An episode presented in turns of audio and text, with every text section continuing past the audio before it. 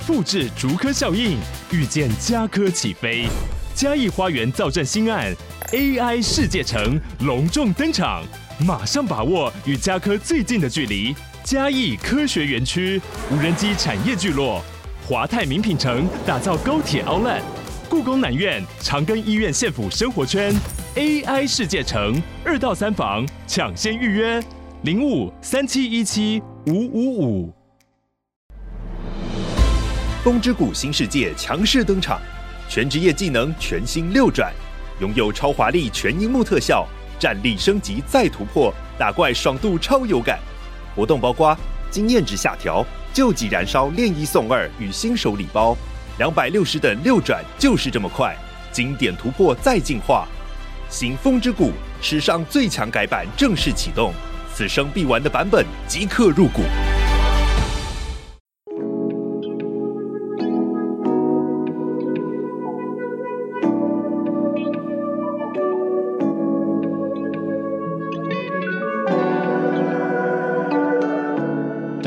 谷。那含量，大家好，我是迷津。今天呢，要讲一个比较特别的都市传说，加上呢历史，加上电玩。哦轻松的啦，有趣的啦。好，希望大家可以喜欢。迷之音，你知道谁是果心居士吗？哈，果心居士，不知道。果心居士，我应该要知道吗？你可能不会知道，我不知道。可是其实呢，迷之音呢，看我打电动的时候呢，就有看过这个，个电动啊。它出现在很多电玩里面。果心居士是哪一国人啊？日本人。日本人。相传啊，也有人说他是外国人哦，很酷。他是都市传说。他在电玩人王就有出现，成为了日本 ACG 作品里面呢经常出现的人物，很多手游都有哦，火影忍者也有。在火影忍者里面，这果心居士他是鸣人的师傅自来也的复制人，哦、而且他会幻术。哪个果哪个心啊？是水果的果，心就是心脏的心。哦，他算是日本人大致上知道的传奇历史人物。根据一些书的记录，他跟很多历史人物有互动过，可是没有办法证明这个人真实存在过。因为他是一个，因为他所以他才是传奇人物嘛。因为有跟历史上都有个人跟历史人物互动过，可是又没有办法证实他对在历史典籍里面记载的这样子哈，好神秘哦。他呢是跟德川幕府前的安土桃山时代，还有室町时代的一些重要人物、知名的武将都有互动过，比方说织田信长，嗯，比方说丰臣秀吉，比方说松永久秀、明治光秀。所以这一集呢，我们会这样 mix 来讲哈，会讲到都市传说，也会带到呢日本战国历史，嗯，好，还有电玩。这个人呢是一个谜，历史上他被称为呢室町时代，你要说室町时代也可以啦哈，嗯、到安土桃山时代的魔术师，他是魔术师，甚至甚至呢他会使用幻术。然后也有一说呢，他是室町时代呢奈良那边一间呢佛寺福兴寺的和尚。嗯，可是因为呢他研究幻术，背弃佛法，所以就被逐出佛门了。哦，这种感觉有点像是我们之前在介绍一百零四集啊《古曼童》里面讲到的坤平将军，他以前是和尚嘛，对对，可是他会用幻术或所谓的神通呢来满足自己的需求。事业上啊，情感上啊，嗯、肉体上啊，对于果心居士的描述有正面的，也有反面的，嗯，很酷诶。好，那我们先讲啊，在电玩里面，人王的果心居士，我们很久以前有介绍过人王这个游戏，主角是威廉亚当斯，嗯，他是英国人的嘛，三浦岸真，对，对不对？真实存在的人。那时候的历史就是德川幕府刚刚建立起来，嗯，随后德川幕府就锁国了，跟中国这边的明清时代一样。可是呢，欧洲国家呢那边正在开始什么大航海时代。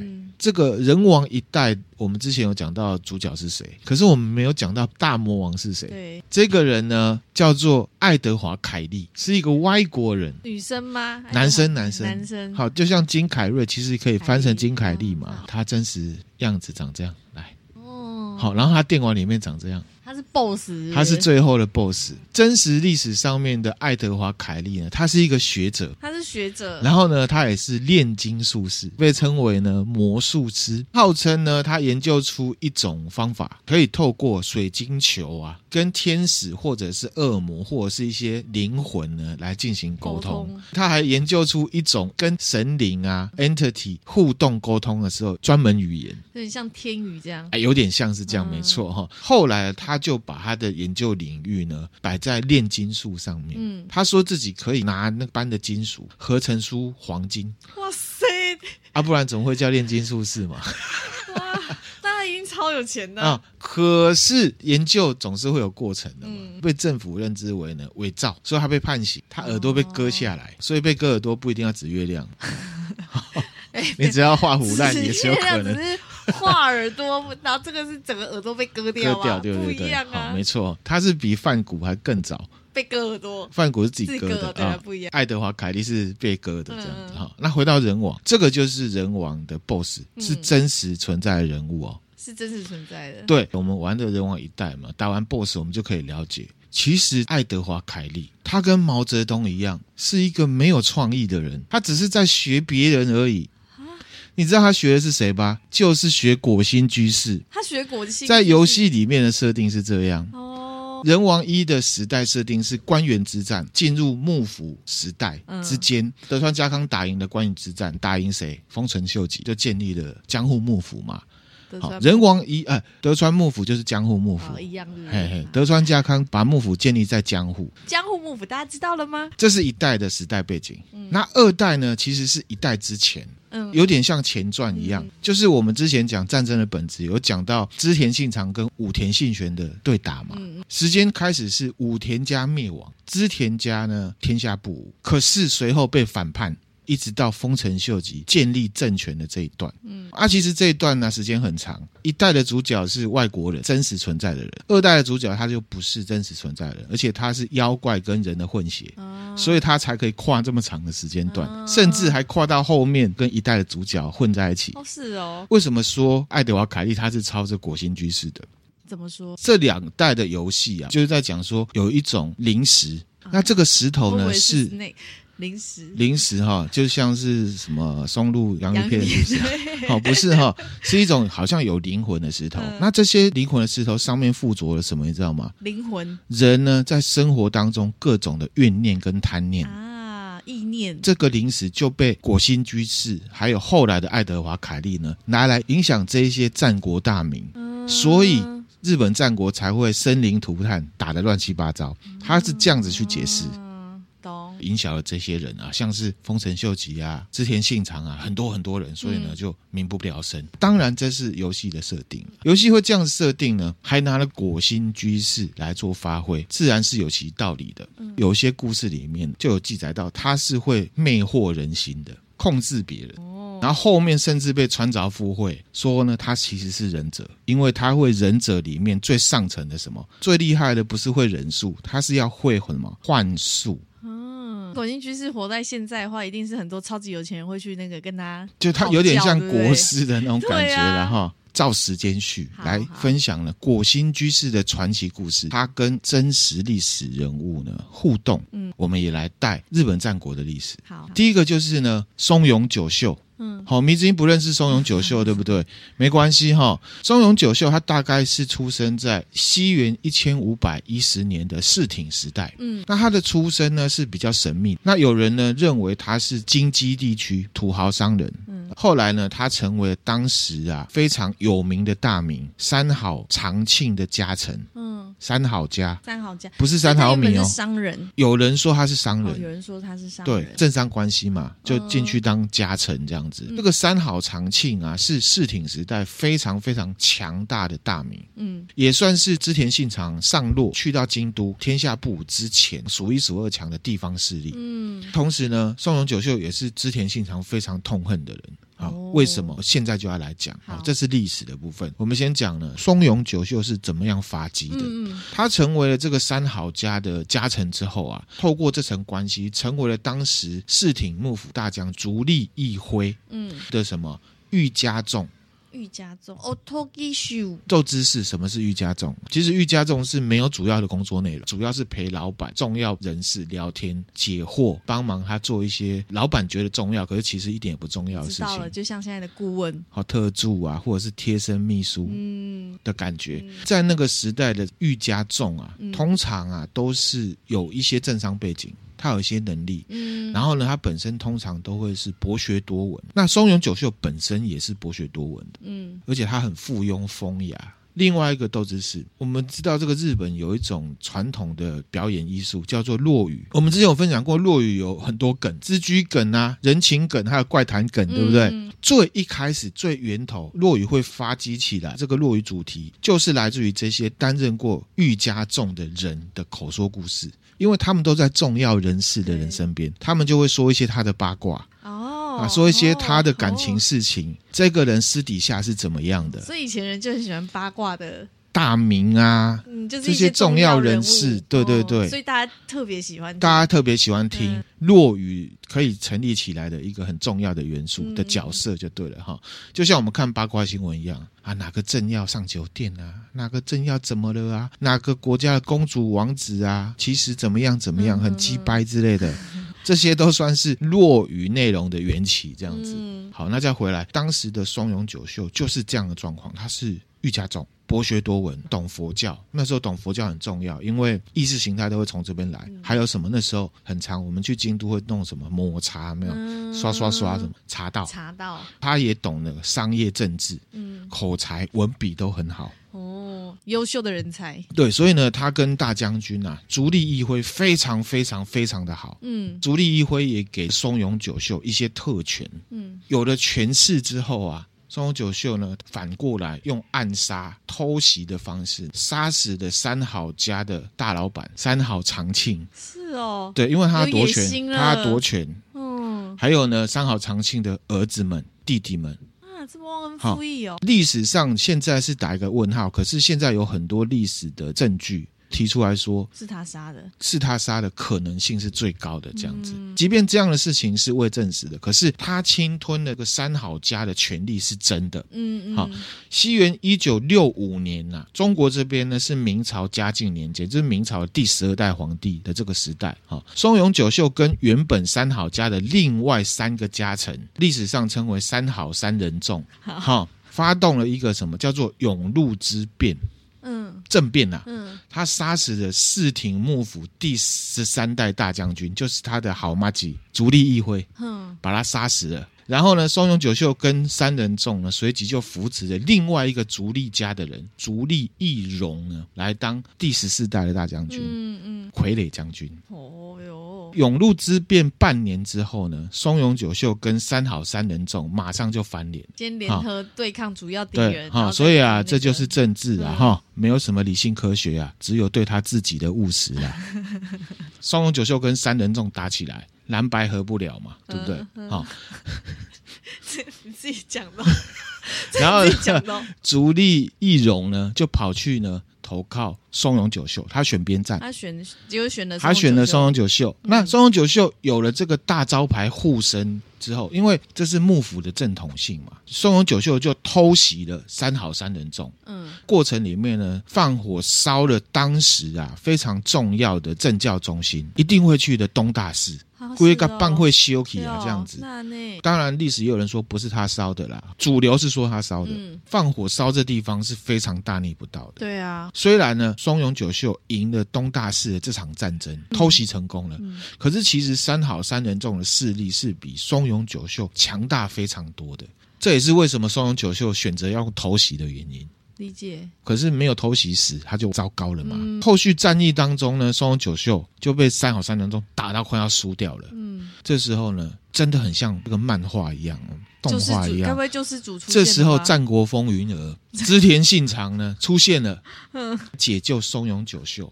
隔年呢，织田信长永立了另外一个足利家的人足利义昭来成为呢四町幕府第十五代的大将军，嗯嗯同样是傀儡啦，有点挟天子以令诸侯的感觉。懂懂，因为织田信长很强嘛嗯，松永久秀呢，他就献上了当时很有名的茶具。因为他们那时候哈、哦，附庸风雅这些政客、政治人物、哦、都要会茶道，他就献上了国宝九十九法茄子，来给你看一下。茄子你看这个茶具像不像茄子？很像哎，非常像可爱耶，想要很厉害。害哎！这个我们玩人王啊，哈，泰格立志传啊，或者是信长野望这些，这个都是珍奇宝物啦，会加智力或加魅力之类的东西。看起来很漂亮哎，还献上了一把刀，这把刀就非常有名，原名叫做一旗一正。嗯，一七锅一多夫利，又称为一正之极光，嗯，好、哦，极就是吉利的极啦，哈、哦，不是那个南极那极光，哈、哦，极光是刀匠的名字，一个叫做立田口极光的非常非常有名的刀匠。那这把刀呢，织田信长也拥有，松永久秀献给他了嘛，嗯，丰臣秀吉也拥有过。德川幕府啊，跟丰臣秀吉在打这个大阪下之阵，就是关原之战的一部分的时候呢，把这个刀子给毁了。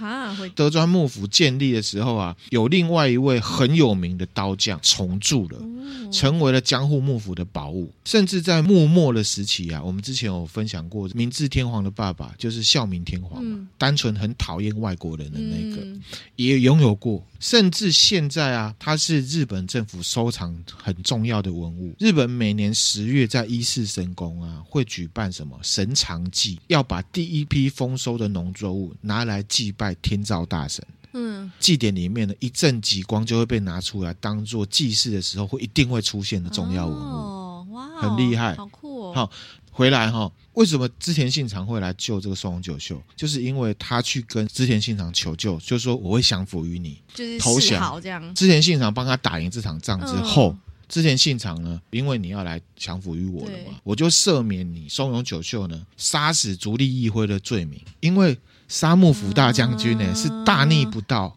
用这种方式交换啦，大逆不。道哈，还答应他说哈要帮他夺回大和国，嗯也就是相当于现在的奈良县。因为其实松永久秀他的根据地、他的领地权利本身就是在大和国这里。嗯，然后信长呢也说到做到，让他管他原本的大和国这地方。嗯三年后，哈，我们之前战争本质那一集就有讲到，信长啊嗯开始面临了各大名啊的包围网。嗯嗯，你已经记得吗？好，对大家可以接到呢战争本质那一集，面临这个包围网的时候啊，织田信长的妹夫前井长政，还有其他一些人，还有比略山严立寺上面的一些僧兵啊。嗯组成的这个包围网，信长在尝试突破的时候，他就去到比瑞山严立寺杀和尚，第六天魔王。好，你可以说他自称的啦。其实我们之前在战争本质那集就有提到，织田信长很忌惮北边的谁武田信玄，嗯包围网也有很多部分是武田信玄去策动的嘛。嗯烧完严立寺，杀完和尚之后，那武田信玄啊，他也上洛去了。之前那集就有讲到，他们没有公开的开干。我之前信长知道是你在搞的，你在背后，可是我没有跟你戳破嗯这样子。武田信玄呢，他也去到京都，中间过程里面他写了一封信给信长啊，内容我们就略过了。那我们之前有介绍过武田信玄，他笃信佛教，临济宗在一休和尚的介绍那一集就是讲到这个林继宗嘛。嗯嗯那甚至提到武田信玄啊，他这个玄有没有，就是取自于中国这边林继宗创始人林继义玄的玄字。嗯所以呢，他写给这个信长的信，他最后署名是什么？你知道吗？毗沙门天，就是一个佛教的护法神。嗯信长就知道啊，包围网是你搞的，你搞到勇干呢，匹配串对不对啊？我没死，表示我也很强大，所以我要跟你有一点点小示威的感觉。织田信长就回信给武田信玄，署名写什么？你知道吗？第六天魔哦就王，写第六天魔王，你是皮三门天，我就是第六天魔王。这也是蛮有智慧的一种方式。对啊哦，那至于第六天魔王的由来，其实我们有分享对过了哈，那大家可以自行参考。那整体来说呢，织田信长就是要跟武田信玄说什么？I know what you did last summer。我知道你去年夏天干了什么事情呢、也是呢一种示威的意图了。嗯接下来我会跟你对着干，大概这种感觉。不会不会跟你客气的好，后来历史上怎么样？武田信玄比织田信长老嘛，他先死了。对，接棒的武田胜赖会怕嘛，所以打了长筱之战啊，武田家就灭亡。好，那真的要回来了哈，我只是在讲第六天魔王怎么来的啦哈。那其实呢，在第六天魔王这件事情之前啊，前景长政也是织田信长的妹夫哦，搞了这个包围网，反叛他就对了哈。这个松永久秀啊，他也趁乱加入，他又他反他要反对，他是反骨王。他又背叛人家了，对，他又背叛人家，干嘛的背叛？就等于是叛变。那叛变不行哎、欸。叛变之后呢？西元一五七三年，信长啊突破了包围网，信玄也死掉了。刚刚有讲，完蛋了，要算账了。松永久秀抓了蛋，然后你又杀和尚，你杀好多人哦，好恐怖哦。嗯、这个松永久秀又来投投降，他就献上另外一把刀，叫做呢不动国行。现场不会又接受了吧？啊，当时这个刀哈，我先介绍一下，是当时松永久秀反叛而且杀死了足利义辉，也就是十三代大将军的时候拿到了这把刀呢，是足利义辉的爱刀。等一下，我觉得为什么历史事件跟电动？很像啊，就是打打完一个 boss 就会得到一个道具的很厉害的武器的感觉。啊对啊，为什么真实世界也是这样子？这个都是国宝嘛，大明之间就是用这个来展现自己的诚意，有一种既视感的感觉。所以呢，你会发现位置爬越高，权力的顶峰，你就会发现其实人的行为是越来越赤裸的。嗯，我今天早上有看到影片。呱吉他在形容一位政治人物，嗯，他认为一个好的政治人物应该要做到什么？超越他自己的人性。对，对，你看，所有这些我们刚才讲的这些政治人人物都没有超越他的人性。织田信长有做到，织田信长是一个很杀的人，可是他面对武田信玄，他就是没有跟你对着干，嗯，他已经超越他的人性了，嗯，懂。对，耶是哦。超越人性的意思就是有点像是我们之前在庄子里面讲到，我们用道的方式来看很多事情。你在政治顶峰，你是有权力的人，你是有号召力的人，你不可以把自己的那个，你要以所有的人为思考，你才有办法当一个称职的领导者。不然的话，结局就是分化。因为呢，你都是在做符合你自己欲望的事情。嗯嗯。那我们回来了哈，那这线上这不动国行，按你说之前现场有没有接受？有。接受，因为他超越自己的人性，是不是？接受就是现实，你也是权力很大嘛，对不对？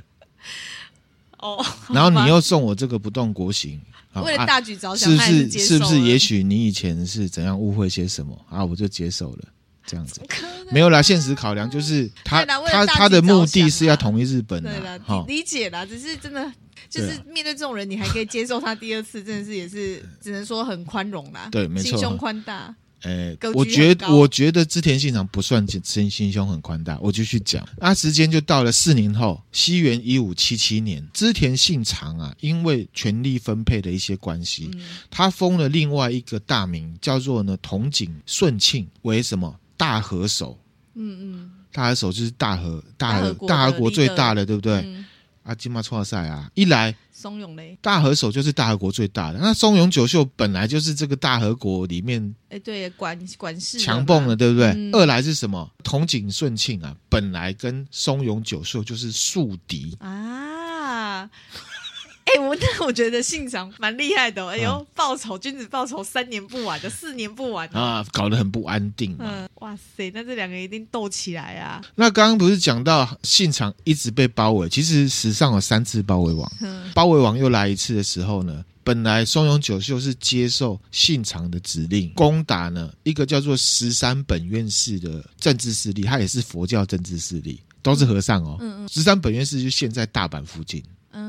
嗯，因为呢，织田信长做了刚刚我讲的那些安排，他又被送了。嗯，他反而跑去结合十三本愿寺，反过来打信长，又来一次，又来一次，哎，又来一次，这人真的是母汤哎。这时候呢，织田信长命令他的儿子织田信忠，嗯嗯，当做总大将，那率领了当时还叫做羽柴秀吉的。丰臣秀吉，因为你知道丰臣秀吉以前就是织田信长下面的人，嗯嗯，然后还有呢很有名的一些政治人物，比方说丹羽长秀，还有明智光秀，嗯，攻打松永久秀的根据地，也就是呢信贵三城，嗯，就是现在奈良县深居郡这里，嗯，中间有谈判。你松永久秀要投降，那除了投降之外，你还要献出另外一个宝物，还要再拿宝物啊？手上他手上有一个很有名的茶具，叫做呢古天明平蜘蛛啊，俗称平蜘蛛，造型是长这样子，然后是扁扁的。对，它是茶具。那、啊、为什么叫平蜘蛛？因为它这个扁扁的造型很像呢蜘蛛身体窝起来的样子，啊、扁扁的。嗯。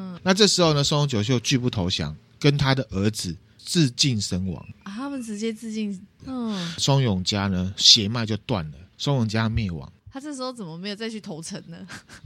再跑去投降？日本的战国历史当中呢，松永久秀这个人是被定位成什么？学识不错。他的视野很广，然后呢也很附庸风雅的有钱人，政治上呢长袖善舞，可是他在人格上呢被形容成心狠手辣、很冷酷、没有什么道德坚持的人，嗯、就是一个鬼骨啦。嗯，对啊，看得出来，感觉出来。那我个人认为啊，一样是有成王败寇，还有一些民俗上面的一些一面倒。嗯，他是蛮翻脸翻脸不认人，可是我们也可以说什么？对某些人来讲。政治它就是一种事业，不是理想，只是他会包装成理想。这句话确实就是可以理解他的做做法了。所以呢，我们要珍惜台面上还真的愿意做一些理想化的事情的人。嗯，那这边未免大家误解哈，是真的在做一些理想的事情的那一种，不是包装自己来博大位的那一种。大家要自己看清楚。嗯、对，我还是觉得啊，有能力的人啊，永远都有选择。面对一个挑战，他永远都有选择，他不会跟你说没办法，我只能这样，我只能那样。嗯，这中间的因赛就是他有所坚持，那个坚持是什么？我们去看了之后，我们就可以决定。我该不该支持他？嗯，分享给大家。嗯，那回来嘛，松永久秀就死掉了嘛。对，织田信长身为他的前老板，同时呢也是他的终结者嘛。对，好，他认为松永久秀呢有三大罪状。哦，第一个就是篡夺主家，对，先篡了三好长庆，嗯、他老板的东西，滚后港旁然后再篡足利，对，足利幕府，哎，嗯、他又换了老板，到织田信长这边，他又搞两次，嗯，很可怕。这种人哈。再优秀都没有用。松永久秀历史上非常的优秀，政治人物呢，我们要有最低标准的道德观。我强调哈，我自己认为我们在看政治人物，我们不能选一个道德魔人，可是同时我们应该要有最低最低的最基本的道德观在当中。不用选道德魔人，可是也不必去选道德沦丧的人。对，没错，这两个事情呢是不可以用二分法来看的。嗯嗯嗯，第二个罪状是什么？他刺杀将军。对啊，哎，幕府大将军、嗯、当时的政治社会是非常非常重要的存在。第三个就是什么？他火烧东大寺。嗯，那回到主题了，我们形容完松永久秀之后，就知道松永久秀他的个性是一个怎么样的人？聪明、冷酷。反骨、冷血，我要干嘛？对关你屁事！忠于自己的人性，他想要怎样就怎样。老子就是这样讲，怎么样？嗯、我就是直白。回到主席松永久秀跟果心居士的互动。嗯嗯。嗯根据呢江户时代一本书叫做《醍醐随笔》，好，这本书是一六七零年写的，主要内容是讲民俗还有神怪的内容。嗯有权有势、附庸风雅的松永久秀啊，成为了织田信长的重要下属之后呢，嗯、他呢就听说，哎呦，在民间呐、啊、有果心居士这号人物，哦、很神奇呀、啊。嗯、据说呢，他会使用幻术，是个高人呐、啊。哎，所以果心居士第一次出现就在。他算是在这里第一次出现嘛？对，算是，时间上面算是第一次出现哈。嗯、可能民间本来就有一些传说的啦，嗯、那就请人呢去找果金居士来。嗯、找来了之后呢，这个松永久秀刚刚就讲他是个聪明人嘛，啊，他也是很会骗人的人嘛。人都是这样，会把对负面认知投射到别人身上，所以他马上怀疑对方是不是骗子嘛。嗯、骗子眼中其他人应该都是骗子，坏人眼中其他人都是坏人嘛。嗯他就要测试这果心居士，就在有一天晚上啊，这个松永久秀跟这个果心居士讲说：“我啊，松永久秀经历过十几次的南征北讨啊，战场上面什么残忍可怕、闹鬼啦、冤情啦，什么我都见过，这些事情从来没有吓到过我，因为他很冷血啊。像什么网络上说什么吓到吃手手的情况啊，吓到挫赛了，我都没有经历过啦。好、嗯哦，那你呢？”用你的法术让我见识一下什么叫做吓破胆。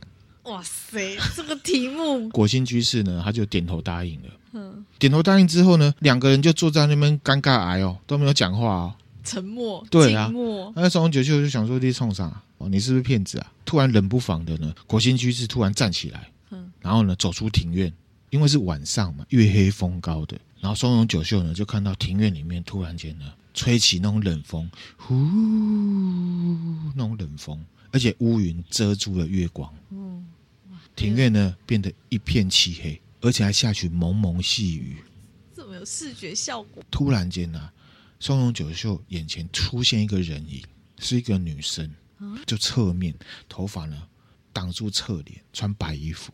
嗯，那女生就开口说：“老公，你今天晚上一定是很无聊，对不对？”松永久秀吓死了，你知道吗？因为他的老婆正氏已经在好几年前就过世了啊，是不是他老婆？毛骨悚然，吓出一身冷汗，赶快叫国兴说：“国兴啊，你赶快回来！”可以了，可以了，我已经见识到了吓到吃手手的感觉，嗯、可以停了。这样子，国兴居士就出来就说：“那这个老板，你有见识到，那就好了。”嗯嗯，好，相信了吧？相信了吧？嗯、好，他啊，他不是说他什么鬼没见过？对，所以他吓到啦。嗯、那这个故事是要说呢，果心居士是真的有幻术。而且呢，很明显可能是真的可以操控人心，因为你从哪里叫鬼出来？对，应该会是幻术吧？嗯，就是因为这样子的故事，就有民间故事去穿凿附会说，松永久秀一路这样子背叛很很多老板，就是被果心居士给蛊惑的。嗯、那我自己个人认为，这是一种穿凿附会，对，就有一点像是某一些粉丝在崇拜一些有权有势的人，就会下意识的帮他擦脂抹粉。嗯合理化偶像的心态，嗯、就是说他是被迫害的，他是被骗的。我跟你讲，有能力的人永远都有选择，通常都不是被迫害的。嗯嗯，同意。那这个就是国兴居士呢，跟松永久秀的第一个传奇故事，这只是第一个。这样国兴居士莫名其妙背了一个黑锅。对不对？这个故事呢，可以感觉到果心居士好像是一个会用邪恶力量的人嘛，是不是蛮恐怖的？召唤鬼出来，对不对？哈、嗯，那接下来的果心居士跟真实的战国大名互动呢，就会显得他好像是邪恶，又好像不是邪恶。邪第二则国兴居士互动人就是一个超级大咖啦，谁？织田信长哦，就是织田信长，就是织田信长了。织田信长跟果心居士的互动互动，嗯、那这个故事呢，是出自于小泉八云的怪谈哦，怪谈。里面的耶对，就说呢，天正年间，就是西元一五七三年到一五九二年这个时间段里面呢，室町时代结束了嘛，哈。相传呢、啊，在京都的北边有住一个老人，大家呢都叫他国兴居士。嗯，他呢平常都在干嘛，你知道吗？他平常就是会展示一幅画，传播佛教的教义，讲的很有道理的时候，现场听的人就会抖内他钱。嗯那每次呢，晴天的时候，他就会去到呢奇缘神社的庭园呢去讲佛法，而且呢，他就是会用一幅画叫做呢《地狱变相图》，讲的活灵活现。斗智士时间，《地狱变相图》。嗯，最一开始的变相图呢是唐朝的画家吴道子画的，他呢是很会画画，所以呢他就被唐玄宗啊找去宫中来当官。专门替这宫廷来画画，最擅长的就是画一些佛教还有道教的人物画。嗯，当时呢，在长安的景安寺画了一幅画，就是呢《地狱变相图》，而且它是很长，而且其实它是壁画。它是壁画，它是壁画哈，为当时的长安呢、啊、产生了蛮大的教化作用。这个《地地狱变相图》里面就是在画地狱里面长怎样，嗯、是有点像连环漫画这样下去的哈。嗯、主旨是要讲说人呐、啊、落到地狱里面，受到种种的业报。不是说因为你在人间犯了罪，然后阎罗王啊来判刑苦，其实是因为你的业继续在里面受苦，然后里面什么被刀子锯啊、跳剑山，那个只是来比喻说，你身为人的时候，你因为业。去做那些坏事，你到了地狱之后，你还不知道这些事情是因为你的业造成的，你还拥抱那些业，你的痛苦的程度就像是跳剑山，嗯，就像是上刀山下油锅一样的痛苦。你的起心动念呢，造成了这个地狱。嗯，对当时的长安啊。有蛮大的教化作用，为什么？因为唐朝是一个很强盛的时代，城市生活很丰富，民风也比较开放，高度城市化会怎样？各种各样类型的犯罪行为会出现，有比较多的丰富的物质生活，他的精神生活就会很空虚。吃饱喝足就会想其他，对对对对，都市嘛，比如说我们看到很多连环杀人案，嗯、那个都是都市化之后才会有的。嗯，这跟都市化是有关系的。地狱变相图一言以蔽之，他讲的是什么？诸恶莫作，众善奉行啊。嗯、后来长安这个地狱变相图因为打仗被毁了，被毁掉了。在二零零三年，有一个中国的画家叫做江义子，嗯，应呢台湾网络上很喜欢笑他的那个净空法师的要求，嗯、常常被当迷因梗啊，被笑说他怎样怎样的那个。好，没办法，因为这是末法时代，被笑久了，好像就是感觉上他说的都很荒谬。对，可是我个人认为，他只有一个部分是荒谬的，就是政治认同的部分。嗯，大家可以去了解一下净空法师，他讲的话有一个部分是可以听的，有一个部分是不能听的，个人的观点哈。江义子他就应这个净空法师的要求啊，根据吴道子。他画了这个地狱变相图重画，嗯嗯，到台湾来展出过哦，有啊、嗯，他有在中正纪念堂展出过，嗯，豆知识来分享大家。因为这个画画得活灵活现，所以呢，果心居士他在讲的时候啊，围观的民众都会觉得，不只是你果心居士讲得很厉害，里面的人好像都会动哎、欸。哇塞！因为艺术，所以因为因为这样子这样子图文并茂，然后东西又有道理，有没有？活灵活现，触动了很多民众的心。嗯所以大家那个给他很多钱，然后表示鼓励，然后呢，都回去就说我要好好做人，我要让子弹飞一回，我不能就是每次都要逞自己的欲望，效果很好，所以他就出名了。嗯，他出名了之后呢，那时候织田信长就已经是叱咤风云的大咖吧，他上落了。京都这地方本来就他管的，嗯嗯，甚至呢，这个织田信长他本身除了是军人之外，他也是读书人，嗯，他对很多奇闻异事也都很好奇。他这个人我们之前就有介绍过，他还蛮跳脱框架的，对。当时他下属就有一个叫做荒川，他有一次经过这个奇缘神社，看到果心居士地狱变相图，然后在讲佛法，哦，讲的这样子很厉害。他回到城里面，跟他的老板之前信长讲说：“哎、哦哦欸，跟你讲有这个事情很酷哎、欸，什么什么的。”织田信长就说：“真的假的？给我来看买嘞。”嗯，好，就召见他了。果心居士在信长的面前把这个地狱变相图打开。嗯，织田信长啊，看到这个地狱变相图的时候，有没有？他完全惊呆了，跟十四亿人一样一起惊呆了，全网惊叹，正妹们纷纷表示吓坏了，还有人事后表示当时害怕极了，好想临场体验那种感觉哦，是什么样子的感觉？现场啊，对这幅画流露出惊叹之情，看到地狱里面受苦的这些人，他在受的刑，还有那些鬼魂，好像就真实的在他眼前这样走动，听到哭声、哀嚎声。刀山滔天血海，这样哇，这样冒出来。他甚至情不自禁的伸出那个手指头去摸那个字画，说他是不是湿的？因为有血啊。嗯，怎么是干的？这样，嗯，现场越看越惊奇，他就问说：“哎呀，这幅画到底是谁的作品？”果心居士就讲说啊，这幅画是一个著名画家小栗中赞啊，确实这个也是真实人物。然后他以前是政治人物，后来出家了。小栗中赞呢，他在苦修的时候有没有斋戒一百日，然后去到清水寺向菩萨有没有祈求得到灵感，然后赶快画出来的东西。嗯、这个荒川啊，身为新楼啊嘛，哦，看到这个信长好像很想要这个画哦，旁敲侧击去问这个果心居士说，哎。你可不可以把地狱变相图啊当做礼物啊送给献给我们的主公啊？嗯嗯、我们主公天下不武很了不起的呀。可是这时候呢，果心居士他拒绝了。嗯，他说啊：“哎呦，这个画哈，身上唯一值钱的东西，而且我要靠这个画谋生呢。对，啊，如果我把它送给这个信长大人，那我就没有谋生工具了。对，他就说啊，如果信长公啊真的想要拥有这个画的话，你付给我黄金百两。”这个钱呢、啊，我做本钱，我可以去找其他的工作创业嘛，不然的话我是没有办法啦，恕难从命啊。信长在旁边听了不太满意嘛，可是呢，他有超越他自己的人性，保持沉默不讲话。荒川啊，你看这个狗腿子哥啊，跟你讲，主管老板沉默才是最可怕的一件事情，啊，没错。荒川啊，读懂了老板的心，靠过去啊，跟老板咬耳朵，拜拜拜拜拜拜。信长就点点头，很威严，这样、嗯、表示同意。就给了他一些出场费，就请了果心居士离开了，就没有跟他拿这个画。这果心居士啊，离开主城的时候，这个荒川啊，他就后面尾随。果心居士走上小路之后，荒川就跳出来大骂说：“天珠！我要天诛你！如此贪婪，为了一幅画，敢跟我们信长公要黄金百两！我现在呢，就用一把三尺长的呢剑呢，代替黄金百两送给你。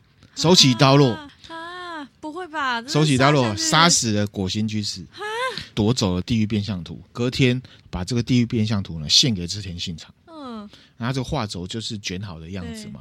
织田信长呢下令把画呢在他面前展开，因为很长嘛。嗯，展开来，哇，信长又惊呆了，全网都惊呆了，十四亿人也跟着惊惊呆了。怎么了？怎么了？因为画上面空空如也，什么图案都没有，空白的，是一张白纸。荒川没有办法解释这话是怎么不见的，对不对？对。信长就说：“啊，金毛狗要整笑了，嗯、欺骗主公，所以呢，他就被抓去关了。好，服刑一阵子之后出来了。嗯，因为他其实也是政治人物，也是有八股的嘛，哈。出来之后，听说啊，果心居士他在北野天满宫没死，没死，他在展示他的地狱变相图，他觉得太神奇了吧？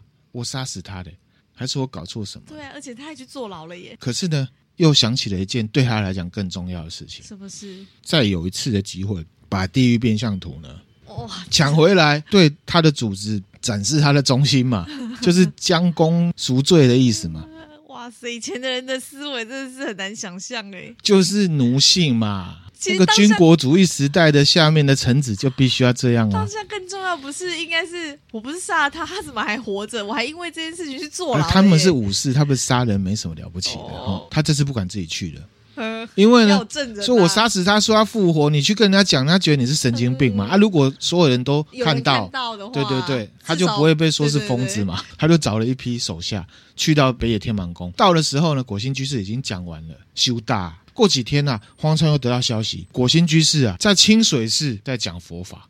荒川呢又拖了一堆人去到这个清水清水寺，嗯、又晚了一步。终于有一天呐、啊，荒川他是在一家酒馆里面不小心遇到了这个果心居士，嗯、他马上呢就抓住果心居士。果心居士就跟荒川讲说：“哎呦，放心啦，我会跟你一起走啦。可是呢，你可以允许我再做一件事情，我想要再多喝一点酒啦。”嗯嗯。荒川有有让他喝，他喝了十二碗酒，就是酒量很好这样子。喝完第十二碗之后呢，果心居士说：“我喝够了啦。”这个荒川呢，就把他用绳子绑起来，绑得很紧哦，该造起嘛，回到这个信长的这个城里面去了。果心居士啊，就是被审问，因为你骗了这个荒川，荒川也是重要人士嘛，对不对？哈，那这个审判他的这个代官啊，就跟他说：“你这个果心居士啊，你是用妖术在迷惑。”所以你要受严惩，倒霉哦。对，不过如果你把这个画献给信长的话，又来了，我就可以宽恕你的罪过。嗯啊，那这时候呢，国兴居士就说：“我呢没有犯下欺骗人的罪行啊，嗯，我真的没有啦。”嗯，他转身呢，面向这个荒川说：“你啊才是骗子，你杀了我呢，把我的画拿走，献给信长呢，空白的画，真正的地狱变相图在你身上吧。”哎呦，哎呦。哎、欸，很厉害耶！然后呢，审问他的人就说：“哎、欸，你怎么这样说？那你之前在清水寺那画，他就说那只是一个复制品，真正的画在荒川的家里啦。”嗯，我、哦、搞死人了，嗯、很可怕哦，被反咬一口。欸、反应很快，我觉得很不错哎。果心居士又继续说：“荒川呐、啊，你偷走那幅画之后，你就改变主意了嘛？不愿意把它献给信长大人，想要据为己有，所以你把一幅空白的画献给这个信长大人。”把罪推到我身上来隐瞒了你这个不可告人的意图啊！他这个说辞非常的有逻辑耶。真正的话在哪里？也许在你家吧，可是我不知道。唯一的答案就在你的心里。嗯、你快说嘛！听完之后，荒川啊，怒火中烧啊，朝着这个果心居士扑过去。有人挡他了，有来卖他卖他卖他，这样子哈、哦。荒川很生气啊，审问他的代官啊，下令了果心居士压下去。嗯，严厉的审问荒川这样。换审问荒川了，而且呢，荒川还被处以杖刑，就是被打屁股打到昏过去的这样子，然后踢到铁板，对不对？对呀、啊。这个荒川被打到屁股开花这件事情传到呢，待在监狱的果心居士心的耳中啦。嗯嗯。果心居士就说啊，我跟你讲啦，荒川那个家伙就是一个无赖啦，我是故意让他受到惩罚的，以来纠正他的不良行为。现在啊，你去告诉你们家老板啊。其实荒川真的不知道真相啊！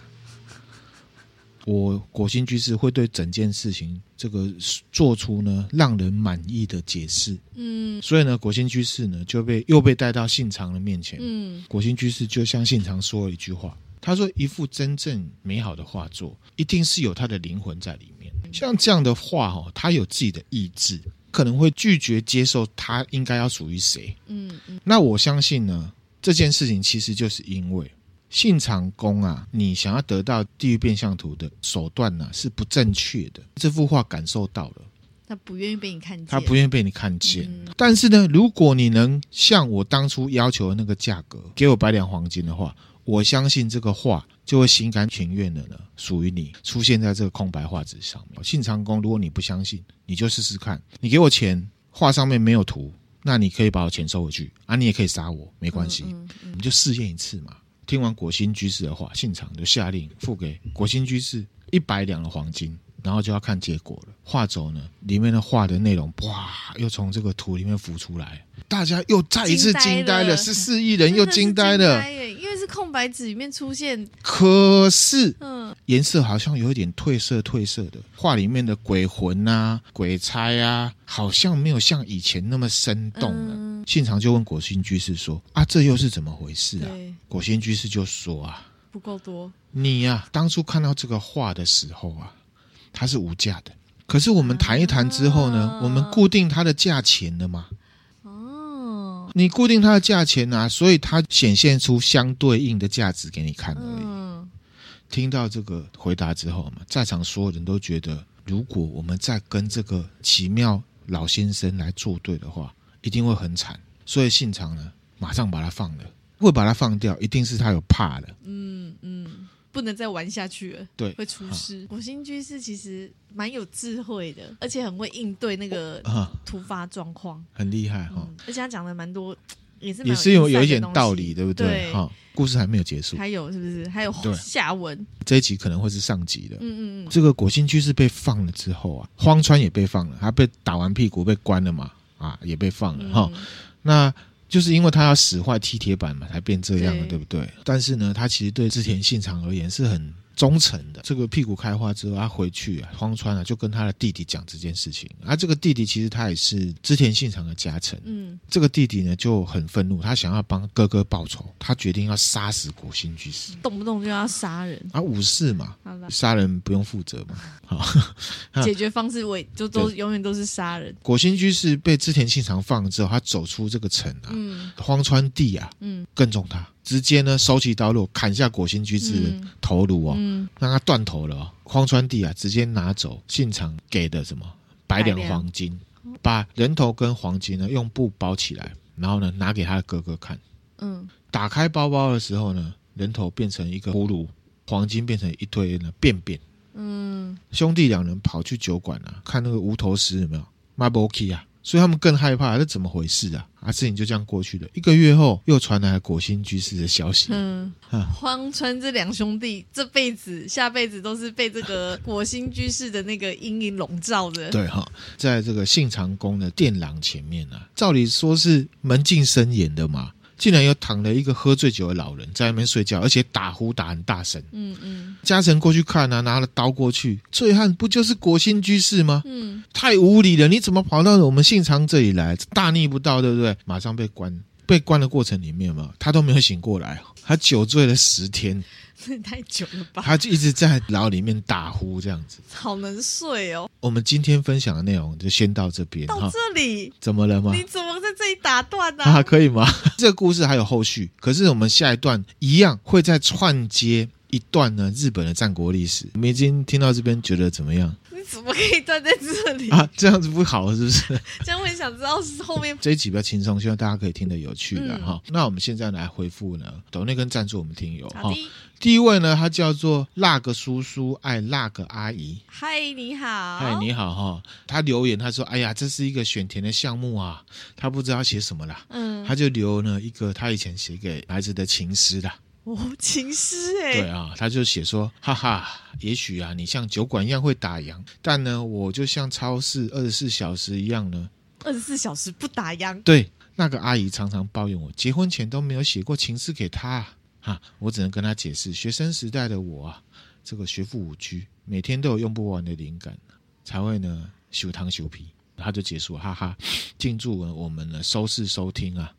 任何一个平台都能长红这样子。谢谢。我想这位听友是一个蛮幽默的人哈，而且也是文采不错啦，是不是？对对对哈，很感谢你的支持，我们会继续努力，而且还是年订阅。哦，谢谢你，谢谢你。好，下一则，他是不是想跟那个阿姨说？借由这个机会跟那个阿姨说，他其实也是写了一个情诗给她，就是让他知道说他有写这样。对，没错。希望那个阿姨有感受到。其实真的是很有情趣的一个方式啊。下一位呢，他的 email 的前面是 elf 零四叉叉，他说呢，超喜欢各种历史故事。好，希望我们今天分享的、呃、这一集也是历史的，你也可以喜欢。嗯。另外，《道德经》真的说的很棒，谢谢。可以呢，让我反思。自己的观念，还有思考对人事物的各种面向，嗯、觉得《道德经》真的是一个很好的东西啊！大家可以试着去体会看看。嗯、对，没错感谢这位听友哈，谢谢，谢谢你。好，然后还有一位，他叫鱼竿不会游泳，嗯，好，他来订阅我们，可他没有留言呢、啊嗯。谢谢你。好，还有一些其他新进的听友订阅我们，可是他都没有留言啊、嗯，一并感谢，这样子。谢谢你们。好，我们来回复 Apple Podcast 的听友留言。好的。好，第一则呢，五星哈，他叫做久安娜欧。嗯，你好。他的标题呢是优质好节目。谢谢。他说前一阵子因为呢听到没节目啦，好，所以随便搜寻关键字，意外发现了节目，挖到宝。缘分，这是我们的缘分。这是缘分哈、嗯，这个内容啊，节目内容啊很丰富，男主持人的资料准备很充足，很会延伸很多内容。嗯嗯，女主持人的声音跟反应也很可爱。谢谢，让他呢想到《霸宣小美》里面的小美。好，明晶知道这个人网红，我知道。OK，好，应该是称赞哈。但我因为我没在发了，所以我不晓得他的个性是什么。我觉得他给我们五星了，应该是了哈。感谢你，我们会继续努力哦。嗯。下一则也是五星啊，它叫做强 K，标题是不三刷对不起这节目啊。哦，谢谢感谢你呢哈。他说有一种呢相见恨晚的感觉啊。嗯。推荐呢，怎么会这么晚才跳出来呢？真的怎么会这么晚呢？入坑后完全无法自拔，一个礼拜听个五十集不过分吧？哦、一个礼拜五十集很厉害，很猛哎、欸、哈。很猛很猛，谢谢、哦。他说呢，哦，他听老板讲话都没有听那含量来的认真，这是很正常的事情。哦，感谢你，感谢你哈、嗯。谢谢。他也感谢我们说有海量的主题啦，哈、嗯，也感谢我们呢，可以提升他的脑知识这样子。哦，我觉得我就是爱分享哈、嗯。那如果你觉得不错的话，也可以分享给你觉得适合的朋友。对，没错。下一则呢，五星。他叫做赏金猎人二号，你好，标题是轩轩野狼。好，这位他其实有订进我们 T D C、嗯。他说优质节目啊，一听上瘾，欲罢不能啊。不论通勤、吃饭、等人、睡前、打小孩，都是最佳良伴。这样，太好了。我觉得他很幽默了 哈。感谢呢这位听友的好评。好，那我们今天分享内容就到这边了啊。我们下集我们继续录，隔周来来更新。好，谢谢大家，谢谢，拜拜。拜拜。